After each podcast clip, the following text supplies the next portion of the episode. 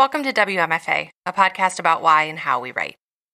I'm Courtney Ballestier, and on this week's minisode, I want to tell you about a tiny and, in retrospect, totally obvious epiphany.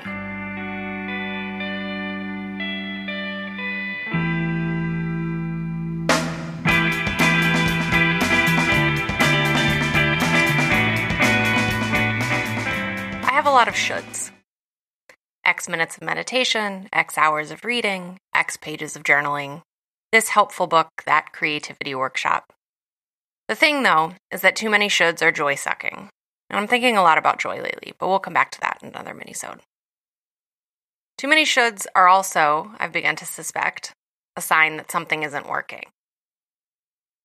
But before you get too excited, this is not the part where I tell you the tiny realization that made everything start working perfectly. This is the part where I tell you about the piece of advice I had to receive over and over and over again before I smacked my head and said, oh my God, that, as if I'd never heard the words before. You know that thing, right? How you can hear something a thousand times and you think you hear it, but it's not really penetrating, and then on one thousand one, the sky's open? This is that part. I've been reading, and highly recommend, Find Your Artistic Voice by the artist and illustrator Lisa Congdon. I wasn't sure I was looking for my voice, incidentally, but I wasn't sure that I wasn't either, which means that I was. And part of what's been so refreshing is that while Congdon is clear that the book applies to artists of all stripes, she's often directly addressing visual artists. And the way she writes about being and becoming and thinking like a visual artist, for whatever reason, makes a lot of sense to me. There's some critical distance that I don't have when I read writers on writing. It creates this atmosphere wherein I might understand less, but I can relate more. At least, I think that's the reason that, around the eighteenth time in the book that Congdon advised making a ton of work, as much work as you can, until you find your voice, I finally yelled, make a lot of work, of course! Now, we've all heard this advice a million times.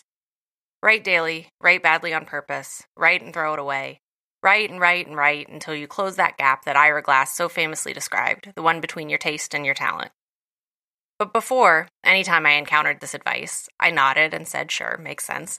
And then I kept working, slowly, painstakingly, dragging my fears behind me, on, you know, the one thing I want to write most. No pressure. But reading Congdon, it started to click. How much writing more not only develops voice, but also redistributes the weight, the pressure. How it can remind you that you have ideas plural, not just the one. How it lets you suck and get the sucking out of your system. Well, hopefully. Most of it, at least.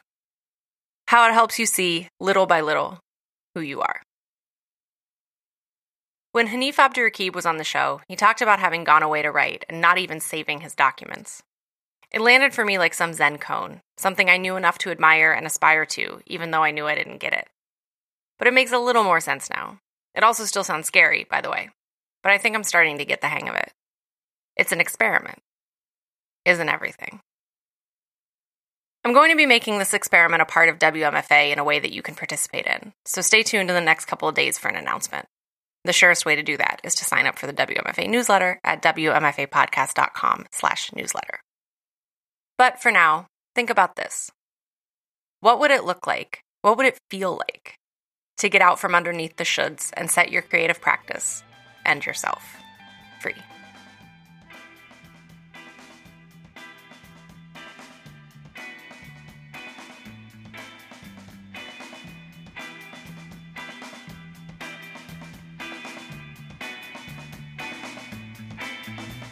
The W M F A logo was created by Unsold Studio, and our theme music is Jazz Dancer by Double Winter.